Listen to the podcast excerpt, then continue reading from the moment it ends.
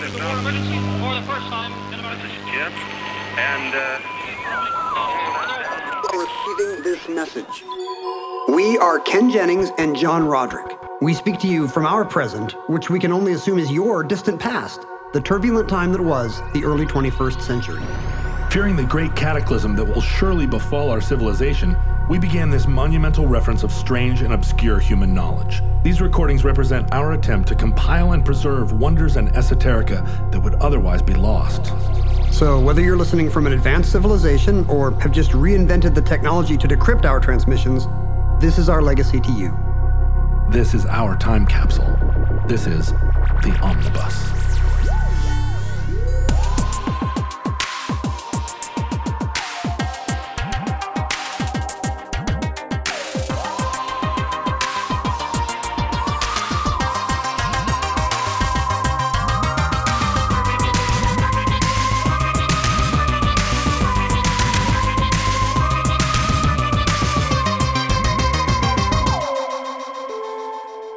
Have accessed entry 949.JE4817, certificate number 30889, Cynthia Plastercaster.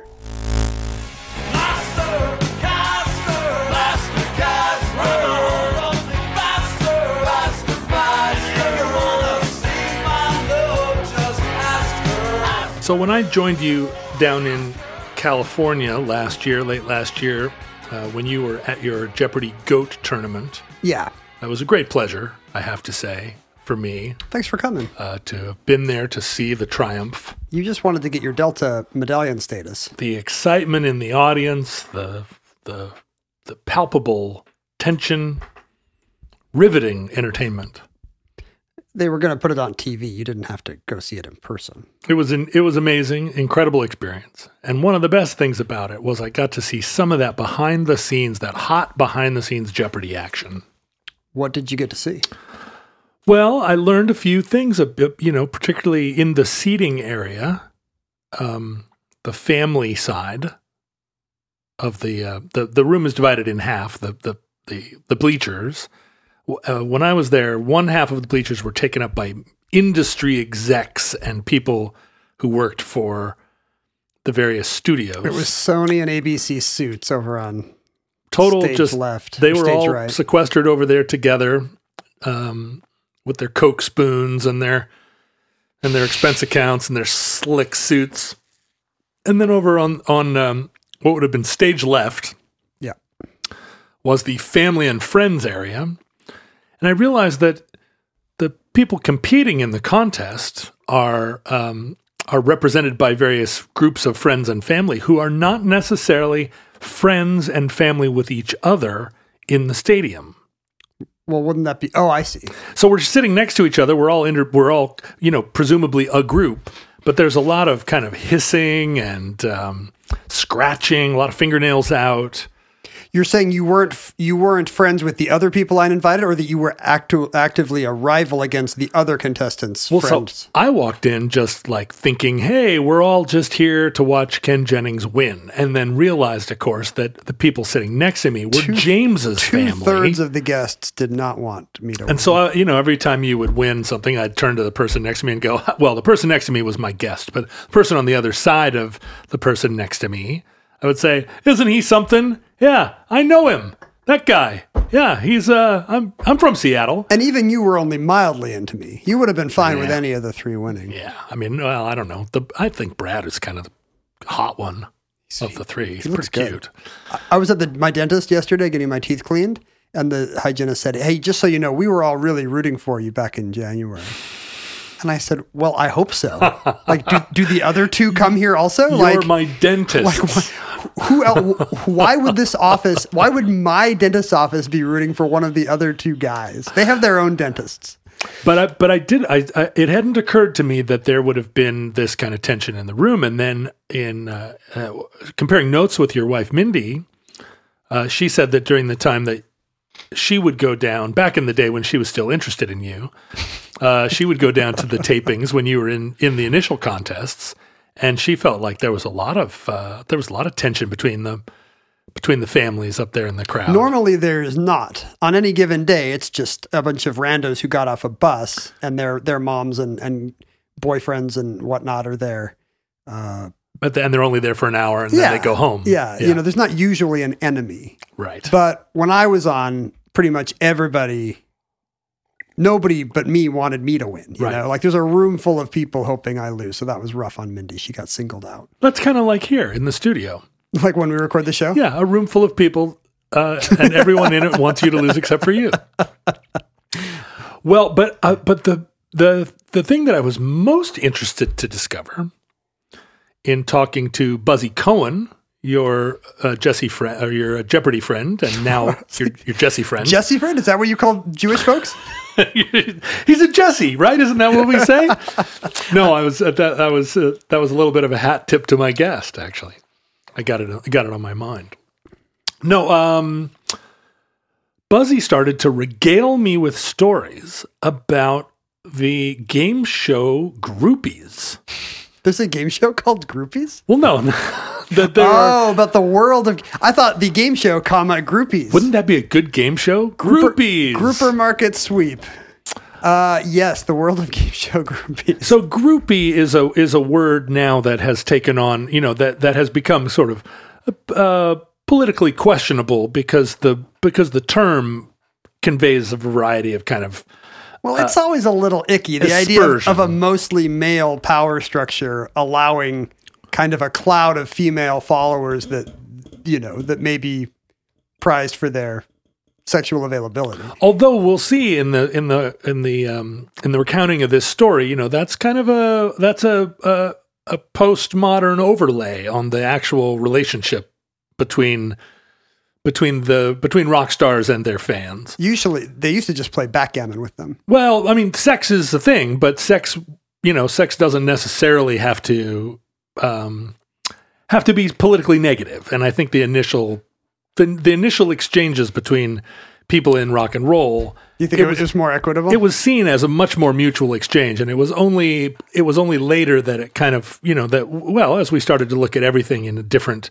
different lights, more political lights, that you know people that weren't there started to kind of redefine what had happened right? That it became it became a thing that got digested by people that didn't have the first hand experience. When you listen to the tales as recounted by people who were there there's very little sense from them um, that the that the relationship was imbalanced or negative really even though by contemporary standards a lot of it was would have been super questionable just in terms of like the ages of people involved well, I mean, even if they're not telling the story now, still one of them is in a small elite group, members of a band, and the other group presumably is larger and easily replenished.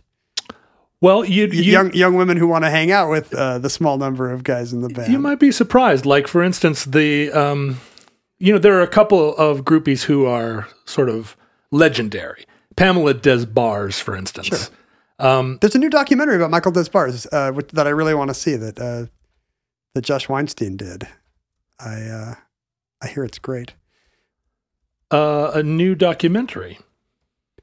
Why would Michael Des Barres now suddenly be uh, be the topic of a brand new documentary? I just think it's a look back at a, a fascinating career. He was, oh, and he was the singer of Power Station after Robert Palmer left. But anyway, like b- just between Pamela Des Barres and Bebe Buell, um, the two of them. Bebe Buell is uh, Liv Tyler's mom. Liv Tyler's mom. Yeah. The two, if you look at a list of their rock star boyfriends, They have a type.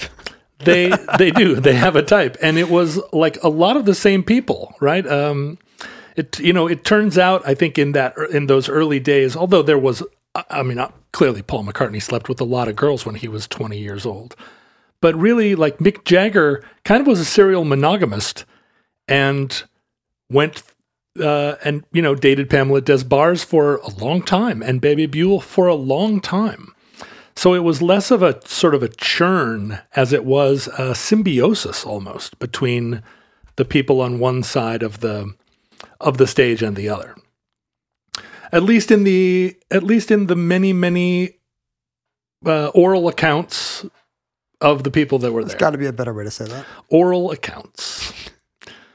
Um, but yeah, learning that there were actually people who made a learning this from talking to Buzzy that there were people who made it a sport to try to land Collect Jeopardy champions. as many Jeopardy champions as they could. Um, You're making it sound like a little more drama than there is, but is that right? But it seemed pretty dramatic when I was uh, when I was there on the Paramount lot. it's it's not a big part of the Jeopardy experience. But there but there are a few there are a few cases. But you were famously the you know the un the unattainable gold coin. I was married, But well, just like all those rock stars, I assume. Were you ever? Did you ever have a firsthand experience with someone who clearly was trying to bag you? No, no, Somebody no, no, sidle no, up to you at a cocktail party and drop their handkerchief, or Is that what happens? well, This is the look, new. I'm not going to give it away from the the, new hanky code. Uh, no. I mean, I've seen I've seen plenty of people on Twitter propositioning me either in the second or third person, but uh, How does one propos- proposition you in the third person? You just hashtag you uh you I would sleep with Ken with Jennings. at no that's that would be you know I would be at Ken Jennings you know Uh-huh. then you know the person's going to see it but you didn't say hey at Ken Jennings uh I'm in room 1018 right. uh so but I'm in. I'm in room 10, uh, 1018 at Ken Jennings. but no marriage proposals in the mail Hmm. I remember reading that Charles Van Doren in the 50s he got dozens of marriage proposals in in the mail. yeah just people being like hey I saw you win uh money on the the crooked quiz show um let's run away together I wonder what would happen if you replied to one of those and said yes. if you replied to all of them and said yes. If you were Charles Van I know. Buzzy and some other Jeopardy contestants of the internet era hear a lot from prisons. They're they're very popular in in prison. Uh, Huh. They all have they all have inmates who are rooting for them, who are rooting for them, and you know hoping they get arrested. would love to meet up. would love to meet up with them. If you know that could be one way. yeah, yeah, yeah, sure. but it could be after upon release, I guess. If you're going to commit a crime, do it in this jurisdiction because you'll end up here with me in the Marin County Jail. Um, but you know, the heyday of what we think of as rock groupiedom, and we've covered a little bit uh, of this when we um, when we talked about Pattie Boyd Patty and her, Boyd her is- relationship in with the omnibus. her relationship with George Harrison and and his best friend Eric Clapton, who ended up being you know they were both her husband in the time. But the the the groupie culture, uh, in that moment in the mid '60s, um, you know, it coincided with the rise of the free love movement in the United States and Europe. Uh, that was a, a result of the now widespread availability of birth control. The um, if it hadn't coincided with that, they would have just wanted the rock stars to what go for a carriage ride with it them. wouldn't have been free love; it would have been love at a cost. yes, Yes, the free, the free implied is free of um, pregnancy and free or pregnancy. probably not disease in these cases. No, but it, but at the time, you know, it was before uh, before AIDS became a um, a major going concern. Like I guess you know, venereal disease always a problem, but this is in the era, um, sort of in the in the dawn of the penicillin years, where where penicillin's widely available. So really, it's only herpes that is uncurable by penicillin, and you know, and I wouldn't know. I'll take your word for it. Though. you know the minor uh, sort of uh, warts and so forth. But you know your your your bad ones, your syphilis and your gonorrhea. why are you saying your? Your I'm I'm talking to you, in game particular, show star. in particular, my syphilis and my gonorrhea. in particular, the risk of syphilis and gonorrhea that you might have if you were an internationally famous trivia star was now mitigated by penicillin. So there was a, you know, the free love moment wasn't just a product of uh, kind of the boomer political moment. It, also driven by medicine. it was driven by medicine and by um, and to a certain degree by the advent of no fault divorce or the dawn of it. You know, a, a, a liberalizing of social mores that um, you know it created a kind of perfect storm. And also the rise of rock and roll as a um, a kind of place where young heroic males were sort of put up on a pedestal, not just as strong uh, cowboys, but as sort of beautiful, even feminized, Sensitive. sensitive, uh, Byronic. What if you'd had characters. what if you'd had the free love movement without rock and roll? You would have wound up with all these women just throwing themselves at promiscuous astronauts. right or John Wayne or something, right? I mean, like it's just not as fun if your free love movement is orbiting around Frank Sinatra, just sort of like yuck. And and astronauts and those guys, I mean that that sort of right stuff, um, you know, boomer era or post war, greatest generation kind of uh, like like BDE kind of you know Classic heroism. classic heroism. I'll say classic heroism. You say BDE. BDE. We- I think everyone understands. It would be a, it's a very different and certainly the astronauts had had female fans right? But a very different thing from this as uh, as you're saying a kind of poetic romantic. You don't feel like you know an astronaut, but if you listen to, jim morrison boy Sure. you really feel like you know the guy. Unfortunately, really really want to spend more time you with really this wish guy. you didn't. so so the so culturally there was um you know I, I think as as that relationship became kind of ossified in by the 70s and 80s it was a very clear exchange you know kind of the the one that you were describing earlier or, or implying earlier where it's like here's the rock star here's the backstage Here's the access. here's how you get there here's what it gets you backstage pass and you you know and you wear a low cut blouse and the roadie walks you back and it's a it's it's a much more um, there's an exchange there's an expectation there's a there's a culture and a tradition of it and it and over time it feels exploitative and becomes exploitative but in those It's true in individual cases, it wouldn't be. and in the early 60s, when it had not yet become an institution, when it was really, you know, when a lot of these rock stars would walk off the stage and kind of walk out the back door and get into a car and drive to the hotel. And if you were standing in the lobby of the hotel and said, Hey, Jimi Hendrix, can I talk to you? Jimi Hendrix would go, Oh, how did you know I was in this hotel? You know, it was an, a, a more innocent time and a, res, and a resourceful person could have access to celebrities and politicians. We talked in our episode, not the other, not not but last week, about the about how you Not but used, last week, as the saying goes. About how you could walk into the White House and use the bathroom until the mid 80s. you could just wander in and just yell at Benjamin Harrison if you wanted. Sure. And he had to take it. It was in the law. Even Gerald Ford, I remember as a kid standing there at the foot of the uh, the, Of the Resolute Office, desk? just yelling at him about Whipping inflation now? You're, like, you're not whipping inflation at all. come on, stay on your toes. When, when is this kid going to leave?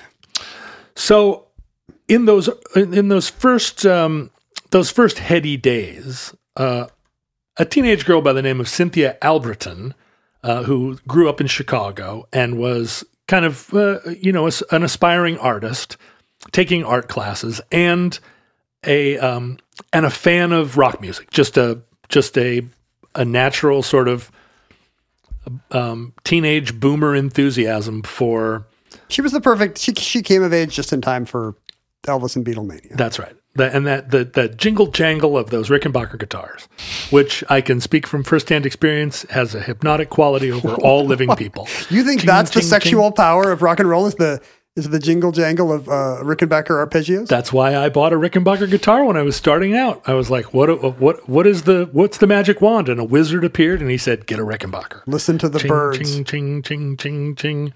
It's you know, and look where I am now. Well, you're sitting next to a Rickenbacker guitar, I guess. um, so Cynthia was uh, was taking an art class at the time, and uh, but you know she was, as is true, I think of a lot of people, shy, um, wanted to know more about these these the glamorous, poetic young men, but like had no way or no access to them or reason to ever think that they would be interested in her. It's just uh, everyone feels that way. Like I, ha- I have no access to these people, and in fact, any sufficiently enterprising young person does have access. Sure. The whole system just relies on the fact that not all of them will figure that out. And that's the problem with Twitter. As soon as Twitter came on the scene and people realized, oh, I do have access to it. Like if I wanted to, if I wanted to tweet at Paul McCartney right now, I could. And I don't know what the percentage chance of him answering is. Probably very low. Pretty small. But if you picked a different name, Mark Hamill, you can get Mark Hamill to reply to you. sure. He's- Just, just pretend to have a sick, uh, sick relative. No, he's replied to my daughter three times now.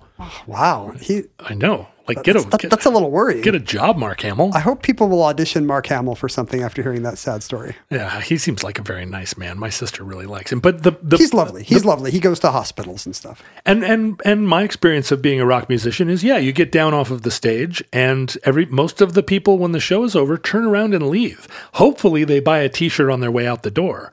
So the people that are still in the room after the lights come up, it's usually a handful, 3 to 5 people who um, either figured out a way to convince security that they belonged there or like are related to the bartender.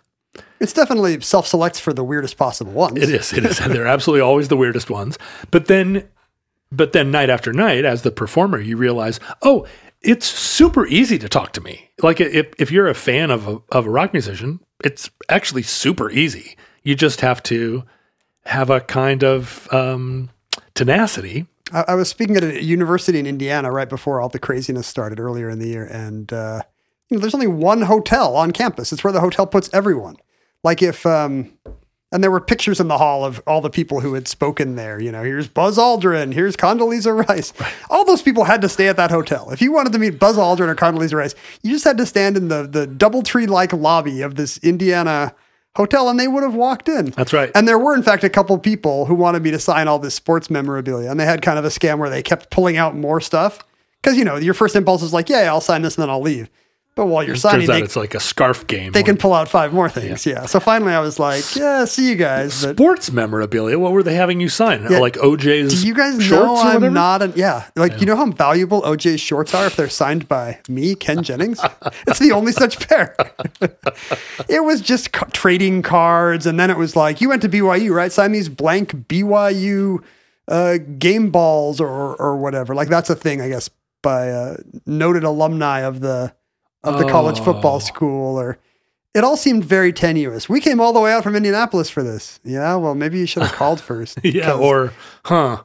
like if I had to do it again, I would have been like, how much more are these worth now? And now, how much of that do you give me? Because otherwise, Right. Why are we in this I'm, together? I'm kind of working here for free, and the elevator's right there. but yeah, getting to a hotel lobby takes almost no work. almost no work. And Cynthia uh, Alberson, sitting in her art class, um, hit upon a stroke of inspiration. Her art teacher was describing the process of making a plaster cast of a of an item and assigned the class uh, to go out and and using this technique make a plaster cast of some hard object some you know find a thing in the world uh, i don't know what a trailer hitch or It's, it's uh, you pour brass the, banana You pour the liquid plaster of Paris over. I'm not going to say the hard object like you just insisted on saying, hard object but over the item, and it's a different process you you actually you um you use a kind of gel a, a, a, a material called alginate or Oh, alginate right? Because you want it to solidify quickly. Right. So the gel solidifies around the hard object, and then you fill the uh, the resulting cavity with plaster. with plaster, and then that makes your plaster cast. And Cynthia, as a precocious teen, had a flash of inspiration and thought, "I've got it." Now she's a uh, she is not sexually experienced at this point. She is a virgin, and her best friend Pest. She has a friend named Pest. Pest. This is the What do you mid think that's short for? Pestilent. Pestilence? Pe- pesto? Pest. Uh, pesto? pesto. Pesto sauce? Uh, no, I think that it was just you know it was a, It's a nickname. a nickname. that does seem of like the the gir- the girl's friend on a sitcom. yeah, pest. Look, it's Patty Duke and Pest. and here's pest, and there's then there's uh, pigpen, and we're all going to the malt shoppy. Uh, Cynthia says. Uh, Cynthia says to pest. It's the beginning of every great story. Cynthia says, Why don't we make uh, a plaster cast of a rock star's Genitals. pee-pee. See, this is the leap. That's the leap I can't see a, just a, a teenage kid sitting in art class making. You and know? this is the absolute definition of genius. that is nobody else in the room was thinking. That's right. Everybody else is like, well, I'll just do a parking meter. She's the only one who's like, got to be Jimi Hendrix's phallus. And the, the, the thing about those great genius inspirations is that no one else in the world thought of it at that moment. Just teenage Cynthia and her friend Pest. Well, it's really the fine line between genius and mental illness. Because another reason why nobody thinks of stuff like that is because it's a bad idea. Well, Cynthia actually suggests that ca- doing like casts of your genitals is a thing that men have been doing for thousands of years. She said, you know, anytime you're You have to be a very old man to be doing that for thousands of years. Well, but she was saying, you know, I'm sure that Egyptians, uh, you know, cast their uh, penises in sand when they were at the beach. She had this whole story about like how this was some ancient practice or how it's always happening all the time. and let me ask you, is there any evidence that this is I true? cannot think, you know, in my entire life at 52 years old, I have never once said to myself or thought, wouldn't it be great if I had a cast of my own genitals? I mean, you of all people don't need one. You have it right there. You have instant access. You don't need it. Uh, You and why? And I, it's not a gift. I think any of my friends want. Odd gift idea. If I gave you a cast of my penis for a holiday, Uh-huh. and I was like, "Don't open this in front of the family. This is just between you and me." What's it made out of in this scenario? Is it plaster? Mm, Let's say plaster. Okay. And you were like, "Okay, fine. You know, I won't. You sure?" And I'm like, "No, no, no, no, no. No, save it, save it." And then you opened it, and it was clearly. What is this? A coat hook? I mean, would it you would it be a gift you were glad to receive? Would it how would it change our relationship? It feels. It would feel a little bit threatening. It right. Because right now we currently have a social dynamic where neither of us sends the other duplicates of any part of our anatomy, That's 100% right. and it really crosses a Rubicon. It's a little aggressive, right? to give it as a gift or to have it around. If it was on my shelf and you walked into my house and you were like, "What is that?" And I'm like, "Oh, it's a it's my penis." to, to have it in your own house would be eccentric. To give it to me Eccentric, would be presumptuous. Right. Like that's a whole different arena. but eccentric in a way that is like it's kind of like uh it's kind of like certain kinds of billboards where it's like just having that out on the road is an assault because I'm Exactly. because I can't not look at it. I don't want to see your uh, smoking lung or uh, anti-abortion photos. no, no, Uh, just like like I should have the uh, option of not seeing it at that size. without putting up a hand to blinder myself. right. But so Cynthia, um, as as You're, is, you're not going to send me that, right? no no no no, Those no, because I don't have a cast of, of my penis and I don't want to make one. But it sounds easy. Just you need, just need some What I alginate. need is this alginate and a and uh, and what and the the tool that Cynthia used, which was a martini shaker. you that fill it with alginate, and it's you got your portable uh, penis caster. Autumn is here, John. Autumn is here, and you know what autumn Season makes. of mists and mellow fruitfulness. You know what it makes me think of. What does it make you think of? Well, I, it makes me think of new T-shirts of my favorite media properties. The gift giving season is going to begin fairly soon. Mm-hmm. And here at Omnibus, here in the bunker, we have not always done the best job at keeping a steady stream of Omnibus merch No, it's true. out in the universe. It's true. Our futurelings are often uh, they often contact us. They're clamoring for omnibus branded merch. They're naked, they're shirtless. yep. Uh, because fashions change and seasons change. Seasons change and so do we. Seasons change. And now it's fall, and you want some new. I mean, a lot of futurelings are T-shirt wearers. Let's be honest.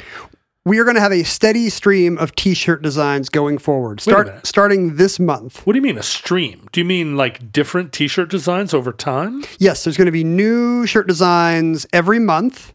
Uh, for October in our t-shirt store, we have brought back the two t-shirt designs that we had briefly available whew, well over a year ago, whenever that was. Right. Uh, a time period so brief that many of you may not remember. Those shirt designs are now available again at mediocritee.com. That's M E D I O C R I T E E So mediocrity, but with a T E E like t shirts instead of T Y. dot com slash omnibus. And then every month we're going to have a new set of of t-shirt designs. So um, collect them all. So this month it's the omnibus and futurely designs that uh, longtime fans may remember from a year or two ago. Uh, the shirts are great. They uh, print on next level shirts, which are soft, high quality. Uh, we've got women's size uh, small through triple XL and men's size small through quadruple XL. Um, these are our, this is our friend Dave Rutledge of Meh helping us out with shirt sales. He's the guy that owns my styrofoam head and made you tell stories that were better than my stories on the show. he has bought your styrofoam head not once but twice on the open market. What's the normal number of times to buy someone's styrofoam head? I'd say two. It's I think it's under one. Really? It's closer to zero than one. Let's see. I'm thinking about all the styrofoam heads of famous people that I've purchased. Do, do you have a list of those celebrities Yeah, ready to go? Most of them I've only bought at one time. Who are some examples of those celebrities? I have Rue McClanahan Yeah, at home. I have uh, Tony Millionaire, and uh, let's see. Uh, I have Dom DeLuise. you do. I, li- I like to get s- giant celebrity head, uh, styrofoam heads of celebrities with giant heads. I have Jason Isbell. Oh, nice. Yeah, it's nice. It's a big head. Um, so if you are uh, missing omnibus shirts in your wardrobe, if you're looking for omnibus gift giving ideas for the upcoming holiday season, That's right. Because if you if you order now, the shirts will be in your hot little hands or tentacles or antennae. it's true. You must be a bipedal omnibus listener with the normal number of four limbs I'm afraid. Not necessarily. If you have eight limbs, you can put two of them through the sleeves of this T-shirt. And maybe drill your own holes if necessary. Fill your own holes. That's the omnibus motto. Go check out the shirt designs at mediocrity, T-E-E dot com slash omnibus and look out for new designs every month. Anyway, so Cynthia, her first choice, and I think this was probably true of every um, of every '60s teenage girl. Her first choice was Paul Revere and the Raiders. Going to say Paul McCartney. No, Paul. Her Paul first choice was Paul Revere and the Raiders. Paul Revere and the Raiders. Did she need every Raider? No, she was looking for she was looking for Paul Revere, uh, the namesake of the band. Because when I see a picture of Paul Revere, the lead singer of Paul Revere and the Raiders, I, I think, what does that guy look like under that uh, Revolutionary War uniform? Mm-hmm. Without those epaulets, without the tricorn hat, what's going Without on your there? without your dry white toast and without your four fried chickens. Without those those breeches.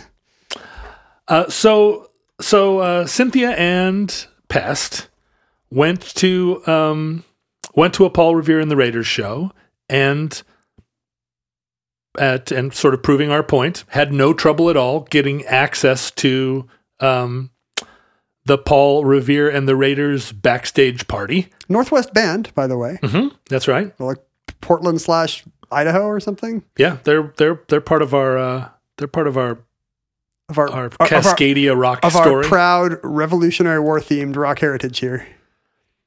and uh, Can you imagine the battles with the Kingsmen? oh, I wish The I'd love to Kingsmen be at that party. Kingsmen sound like they're very loyal to the crown. Right, but Paul Revere and the Raiders are um, fired their guns and the, the British kept it coming. So she, they just, she, she tracks down Mr. Revere. so she goes to the party after the show. She says, "Hey, um, you know, uh, I have this great idea." And is What- it Mark Lindsay, the lead singer, or is it? so she approaches Mark Lindsay, and she says, uh, "What do you think about this? I've got this uh, school assignment." Um, and I bet he's briefly bored and then a little more interested when he hears more. and she says, you know, what do you think? And um, they, uh, she didn't have the alginate at the time. Her her art teacher ha- said that you know that it was like he wanted her to cast something in sand and water or some kind of. Uh, Was she using it? So what did she use? she she showed up and she didn't have the right She wanted to pour the plaster directly on Mr. Lindsay. she didn't have the right stuff and so the so although although lindsay was like no i don't think this is going to work um she did get to stay at the party and in fact that night lost her virginity to the drummer of paul revere and the raiders I'd have to look it up. um and Ev- I would have to look it up too, and so would anyone in the world. But she had, you know, she'd made a she'd made an official looking little little valise that had her her material in it. It turned out she needed, you know, like to her, revise her the little system. girl detective kit. But she was like, da da da, you know, here I am, and I'm sure it was very charming. And of course, you know, the rock stars are what in their very early 20s, and she's in her teens. And by mid 60s standards, that was a that was a fairly uh, commonplace, I think. I mean, I didn't lose my virginity until I was 20, but I was a little bit of a late bloomer. It sounds like kicks don't keep getting harder to find if you're if you're Paul Revere and the Raiders at this time. Sounds Oh. like sounds like they come right to the party. Well, yeah, right. I think. Um, oh wow! I'm sorry. I just uh, I, I just got distracted by a photograph. Uh, but but um, I don't think I want to know what it, what it is. um, so she she did not succeed in getting a plaster cast of any of the Raiders, although she did she did come away with a um, with a with an experience that she would treasure the rest of her life. Do you know what Paul Revere's real name was? What? Paul Revere Dick.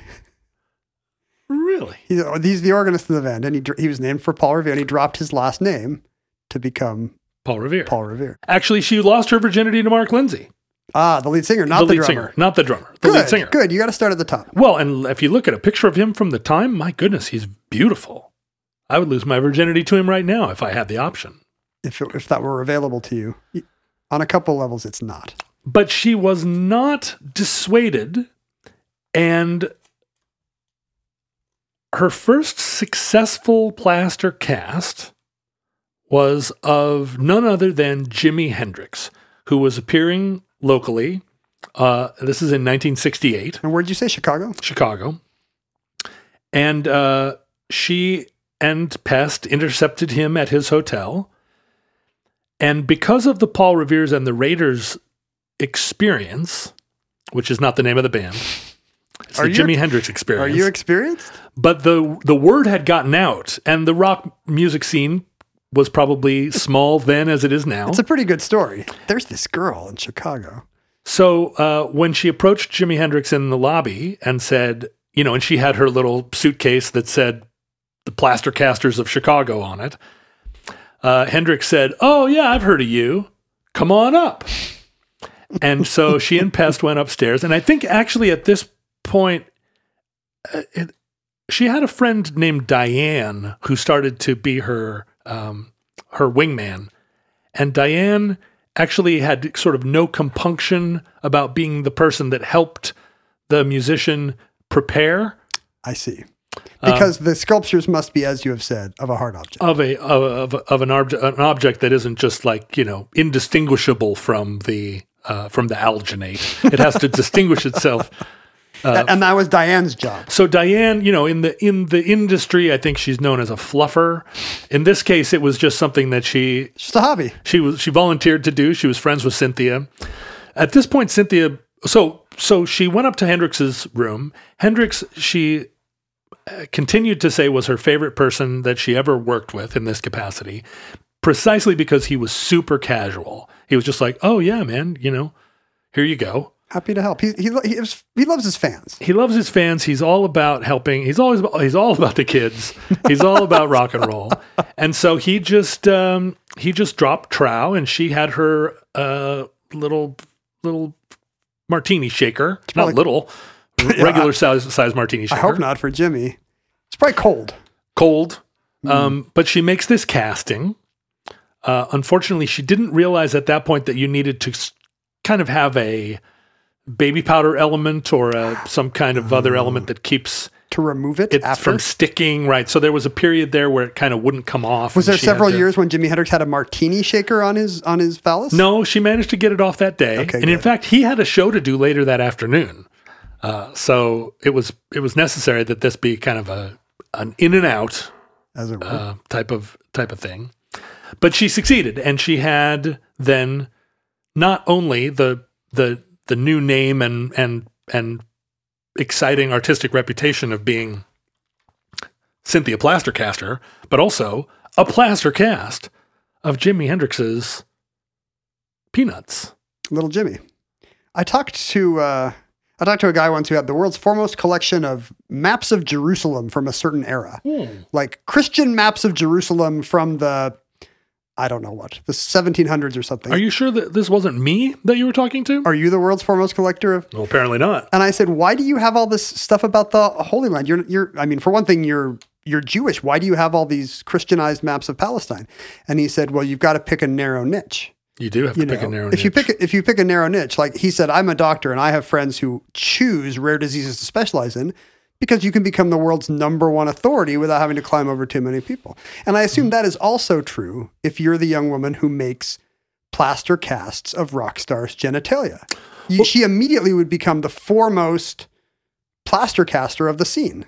So that's exactly right. Um, as we were, as we described, Pamela Des Barres and um, and Bebe Buell were two of the most widely known um, sort of female rock star hunters of their time. Bebe was a Playboy playmate and um, and a musician. Pamela also like a musician and you know kind of aspirant to the to the rock scene.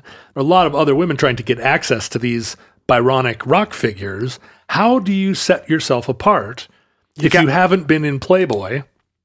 You got to have a gimmick. You got to have a gimmick. That's what Sondheim says. And so Cynthia Plastercaster really went right to the top of the um, of the people that after a show, if someone comes up and goes, "Hey, sign my baseball memorabilia," or says, "Hey, let me do a plaster cast of your naked um, pee and also my friend Diane here is gonna assist me." You know, it's certainly a calling card.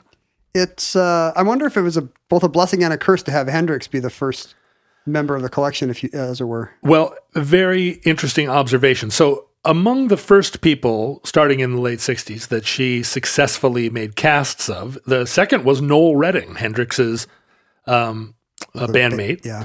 And Was uh, he, wait, was he bass or drums? Noel Redding is Noel Redding is bassist. bass. Yeah. Uh, actually, the first two that she did successfully were two friends that she tested this experiment out on That's good. You, before she made it to you don't want Hendrix. You don't want Jimi Hendrix or Mark Lindsay to be your your guinea pig. Right. And interestingly, you know, as was the style of the time, she was able to do two different casts of her friends' penises and retain her virginity.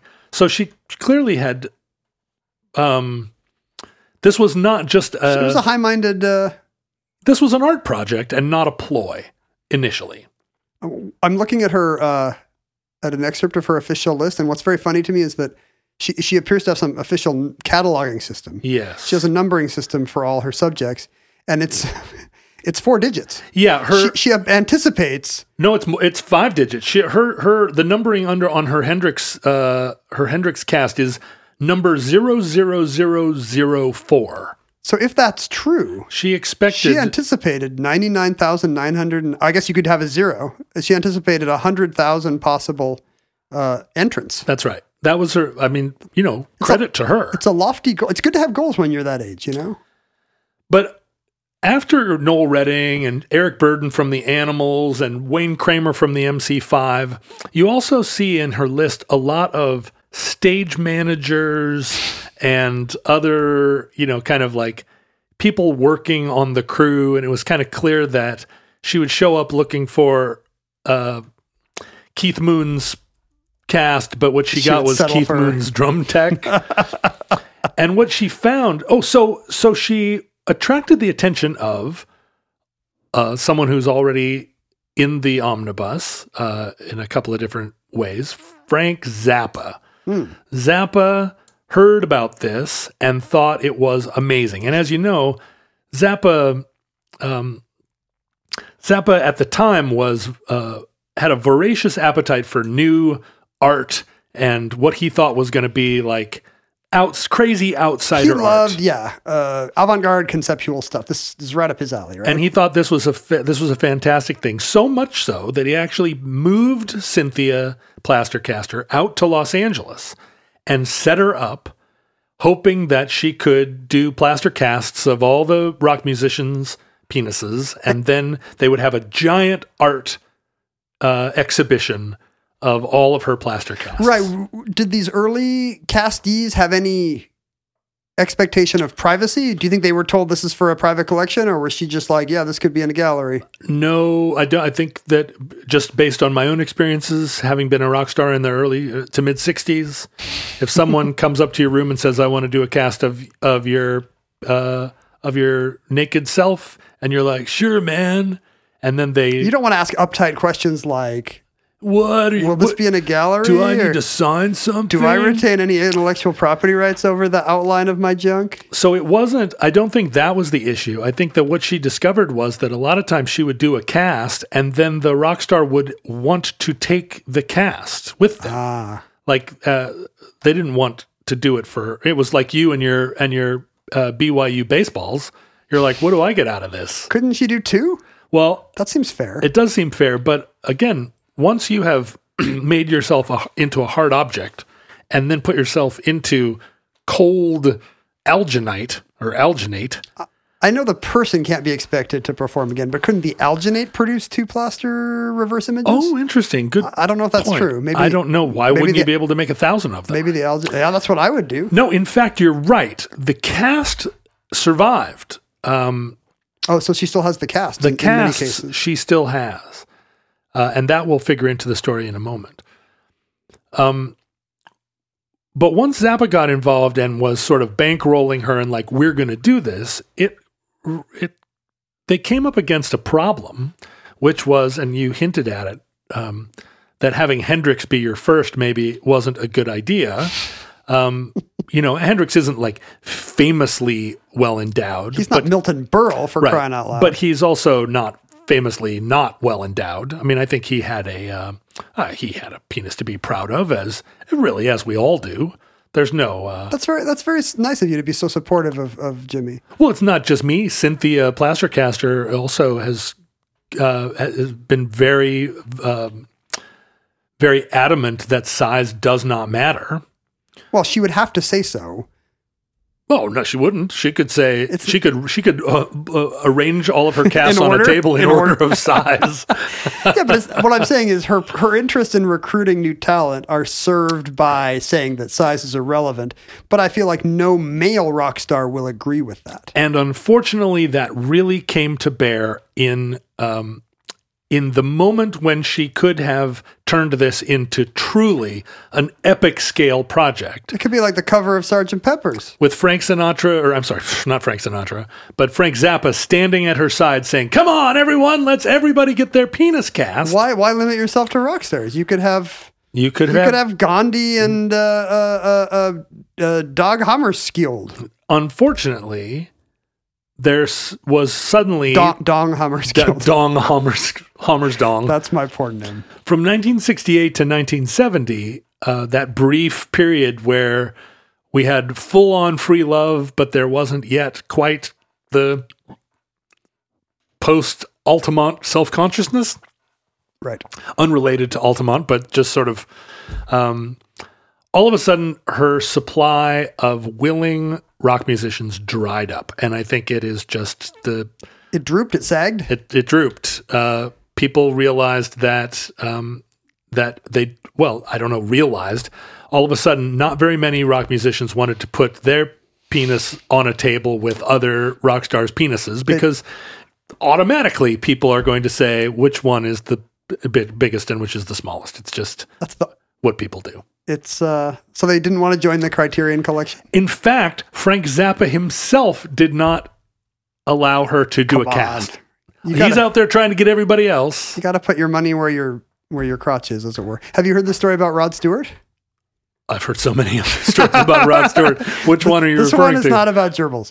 I guess Rod Stewart and Ronnie Wood agreed to do it, and in his in his later retelling of the story, they go up to wherever Cynthia is going to cast them, and she's got zero zero zero four. She's got Jimi Hendrix out there, on the table. uh, and immediately it turned out that was the wrong thing to do. Immediately, Rod says both he and Ronnie were like, uh, maybe we'll pass. Actually, it's a really it's a really revealing look at the average sized rock star. well, and and what's funny is that that might be um, that might be a a classic culture clash where the you know the young woman is like, look, isn't this amazing? I have Jimi Hendrix's penis. Completely missing that that all of the guys are like, oh.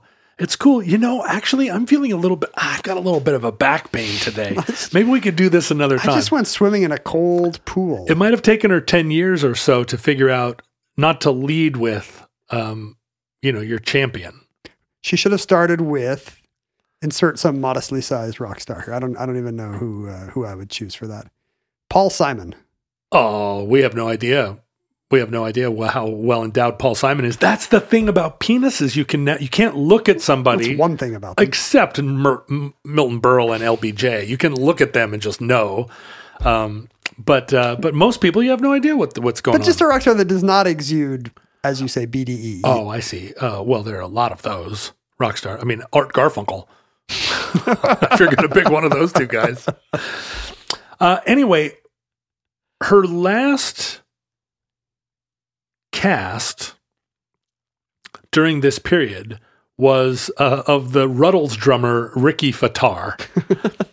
and um, she wanted a Beatle. She had to settle for a Rutle. she she very f- uh, she kind of famously throws Aynsley Dunbar, the drummer of Journey, under the bus, saying that although Jimi Hendrix was her favorite to work with, Aynsley was her least favorite because he spent a lot of time trying to make sure that he was fluffed and was anxious and you know and like no no no I'm not ready. And she like made prepared and threw away like four batches of alginate Alginate's waiting for not him free, to that's right. And she was just like what a pain in the neck and I you know I'm not even sure if his survived but in 1971 she made her last cast no she couldn't get anybody to to play along Zappa uh, they never came up with enough casts. It didn't seem to do a proper show. Uh-huh.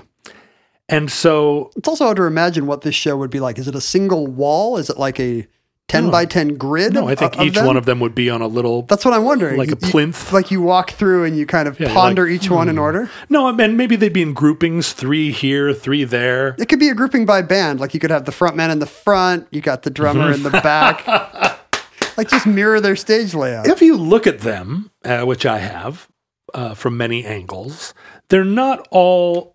Well, just like all, just like the men in the world, these penises are not um, uniform, and they're not uniform in any way. They don't all stand up the same. They're curved. They're some are wide, some are thin, some are long, some are short. I, I mean, I love the gimmick, but I don't know what what do you learn by seeing each new one? What is revealed beyond just kind of the uh, the voyeuristic idea of you know I had no idea what uh, uh, Aynsley Dunbar Aynsley Dunbar is that the Journey guy's name? Yeah. I don't I had no idea what he looked like naked, and I guess now I do. Well, here's a question: Do you think the the penis is the window of the soul? I have always said so. No, no Well, one thinks that. I think It's that the it's it's so far below the window. It's the baseboard of the soul. I feel like you could. I feel like an antidote to a kind of, you know, a lot of male of, of negative male energy, male violence, male, um, uh, kind of you know like Are we talking about toxic masculinity? toxic masculinity is exactly right. I think a lot of it has a wellspring of insecurity at its base, fear and insecurity. And uh, that insecurity is perhaps a product of the fact that um, no one knows what it's like for other men. And if you had a wall of, if you, if on the first day of high school you walked in and just anonymously, uh, there was a plaster cast of every penis of every person in that high school. like they already had them somehow. They were just all there. It was the thing when you signed up for high school, you went in and got your penis cast, and it never had your name attached to it. Nobody knew what it was. It just was there on the wall. So as you walk down the hall, you Is it on your locker or are they? no no no. It's not connected to you. It's just a, it's like a it's like an art gallery. So I kind of like it on your locker. You can hang a jacket on it. And what you discover is that most men's penises are just like yours or are across such a wide um, spectra that there's not really much use in comparing one to another or It's true that when you poll men about poll with two L's, if you pull them about average size, like men are literally off by multiple inches. Yeah. And in fact, the average range of size is quite narrow and very different than what people imagine. yeah people think that everyone um, and this is a thing the scourge of porn. I there are going to be a lot of futurelings who in the future are like we reproduce asexually we have no idea what your problem is but the toxic masculinity is, i that insecurity often is a result of thinking that everybody else has got it better than you. Everybody else is stronger and fitter and and um and it's one of the reasons it's one of uh, the reason I say high school is that one of the um, unintended consequences of going into the locker room as a teenager is seeing all the other kids naked and having that somewhat demystified because, well, here we all are. And that nakedness, and in traditional societies and throughout history, seeing other people naked is to demystify them and to take away some of the, the, the mysterious power, right? Especially like if the biggest, strongest person You think it should be compulsory. You think instead of a, an art student out here, you think uh, the government should be Yeah, I casting do. everybody's. I do think the government genitals. should force everyone to have casts Which, made of their uh, genitals. which cabinet department would I feel like it's Homeland Security. It belongs there with the with the Border Patrol and the Secret Service. It's got to be interior. oh, interior. No, it should be exterior. the Department of the Interior should do casts of our hearts. Okay, Department of Health. Department of Health and Human Services. That's the main thing that the Secretary of Health and Human Services is in charge of, making sure that every American has a cast of their genitals archived in the Library of Congress. I think Bureau of Land Management.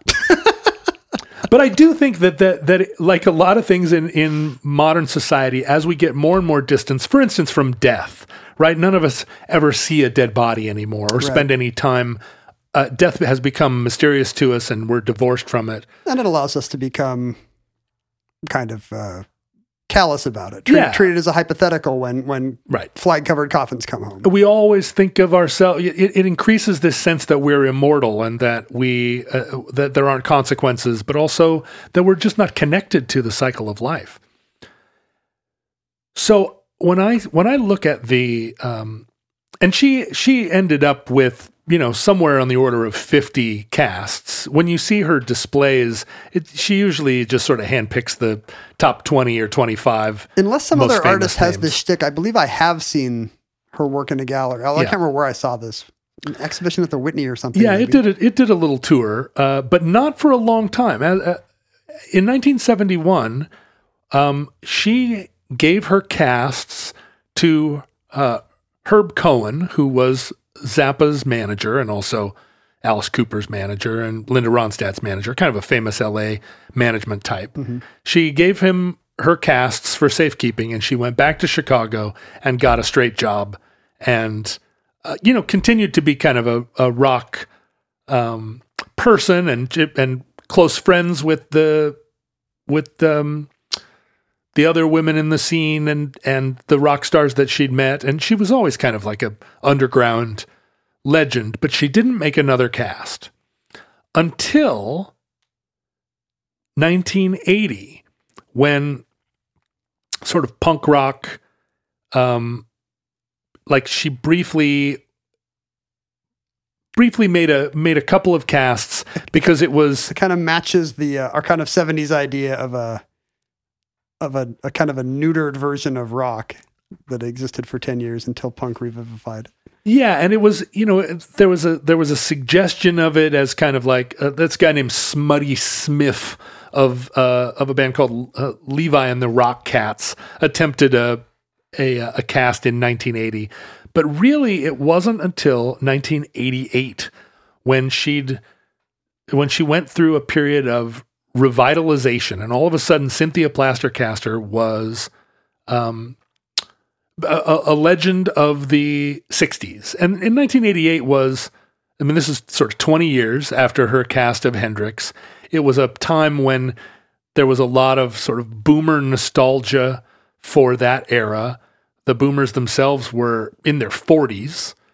And, um, and all this attention was kind of turned to her. And in the moment, she actually became a, a figure of fascination for that generation of, of punk rockers. Because although rock stars like Mick Jagger were probably not going to get Cynthia Plastercaster to make a casting of their penis because rock stars were too fragile. But punk rockers didn't care what, you know, like it was she can get somebody from X or something. yeah, like my penis is small. I don't care. It's punk. Blah. And so, starting in 1988, is that that famous quote of, of punk rockers? don't My penis is small. yeah, up yours. I can't play the guitar and I have a small penis. But she did casts of the Mekons and Pop Will Eat Itself and, um, you know, all the bands that already had penis in the name, like the Revolting Cocks and the Buzzcocks and Half of uh, all punk bands. the Muffs, uh, Jesus Lizard. I mean, you know, one of my favorite bands of that era is the Jesus Lizard. And David Yow, the singer of the Jesus Lizard, was kind of always a real hero to me back before I st- stopped doing drugs. During my drugs period, for whatever reason, David Yow's particular brand of uh, almost completely unhinged rock frontmanness um, was a real inspiration to me. And he got himself plaster castered during this period. And there was a uh, there was a, lo- a resurgence of excitement, but the problem was that Cynthia Plastercaster did not have possession of her plaster casts. They were at this point Where were they? owned by Herb Cohen, who claimed that she'd given them to him. Ah, And so there was a protracted lawsuit. Uh, but Cynthia was eventually um, vindicated, and all of her casts, or at least uh, 95% of her casts, were returned to her. I don't know what the fate of the other three were. Herb Cohen's like secretly got them in his He's got, closet. yeah, he's got the secret one. Of, Claims they lost them. I've got Noel Redding's Venus. Yeah. And then in um, finally in the year 2000, she started casting rock star boobs. Oh, so she started doing breast casts. the idea is that it's gender equity, I yeah, guess. that's right. Start you know expand the franchise. And um, Does she have like a male fluffer come in? I don't know if you. I mean, all, really, all you need is a couple of clothespins, right? Uh, the first, the first cast she made were of the band uh, L7, famous Perfect. sort of, uh, you know, like, yeah, the Riot Grrrl scene is perfect for this. and really one of, you know, one of uh, one of Seattle's favorite bands, even though they're not from Seattle. But Suzi Gardner of L7 was the first to get her casts, and of course, or maybe not, of course, maybe it, it doesn't, it wasn't necessarily so, but each breast has its own serial number by her numbering system. So they're oh, sh- they're cast in pairs. you do, but she does cast both. the cat casts both, but each individually. So the two of them are pairs. Karen O from the Yeah Yeah Yeahs. Well, that's a, Has that's a been pretty cast. big name, actually. Uh, she does. You know, she she's not keeping current Cynthia Plastercaster, although she's still. Uh, Do you think she'll do commissions? she will Like- for for a fee. Do you think a musician is ever like, I'd like to join the, the Criterion collection of of uh, of rock genitals? There have been some. I think Jello Biafra uh, had it done. I saw Momus was on the list, which you know lets you know people are kind of doing it as a bit. Yeah, and and I and I imagine it's um, you know, the people that want to have it done are probably the last people you want to do it with, which like- is kind of true of everything about sex. Just like a nude beach. Um, but they are um, for a while. She had a limited edition that you could buy. Um, you could actually, I guess, buy Jimi Hendrix, and A chess set would be fun, right? wouldn't it? Yeah. You'd need uh, you'd need eight little Art Garfunkels to be pawns, but Oh. and that concludes Cynthia Plastercaster, entry 949.JE4817, certificate number 30889 in the omnibus. Uh, I assume everyone's going to have a lot of angry things to say to us after this uh, episode shocks and appalls them. Please. Do, do you feel do, do you feel like we tread over into some uh, making some claims? I mean, we did not gender neutralize any of the gender terms in this episode. Um, and because I'm not 100 percent sure how we would have done it. In what way do you mean? Well, just saying, man, woman, boy, girl, It's true. he, she. It's true that you, when you say uh, when you say anything about the male penis, it ignores the fact that There are female penises. sure, there could be a, a, a trans. That's a cis thing to say. You know, a trans woman could have a penis. And I think I think my only comment is that in the work of Cynthia Plastercaster, as I understand it, there is no one who's had their penis cast that identifies as other than a male rock star. Well, plus this is all all this stuff is happening 40 or 50 years ago, so we have a little cover there. Right. Um, but please send all your angry tweets to us at, at John Roderick, at Ken Jennings, at Omnibus Project. Uh, again, unless we've been kicked off due to being QAnon bigwigs.